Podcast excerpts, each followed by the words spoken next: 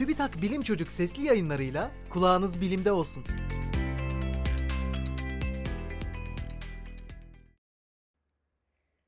Bu bitki kimi zaman etçil olabiliyor. Dünyada pek çok etçil bitki bulunur. Bunlardan biri de Batı Afrika'daki ormanlarda görülen ve kimi zaman etçil olduğu bilinen Trifophyllum peltatum bitkisi. Bitki çoğunlukla fotosentez yaparak besinini üretir. Ancak özel büyüttüğü yaprağından yapışkan ve kırmızı renkte bir sıvı salgılayarak yakaladığı böcekle de beslenir. Bitkinin hangi durumlarda bu yolu tercih ettiğini araştıran bilim insanları öncelikle 60 bitkiyi laboratuvar ortamında çoğaltıp büyüttü.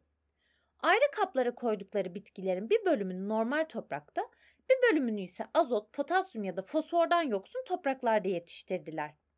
Sonra da 6 ay boyunca her hafta kontrol ettiler.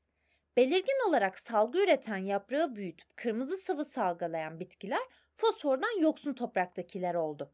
Yeterince fosfor alamayan bitki bu eksikliği gidermek için böceklerle beslenme yolunu seçiyor. Eğer konu ilginizi çektiyse hareket eden bitkiler kartlarımızı okuyabilir ve bu bitkiler hakkında araştırma yapabilirsiniz.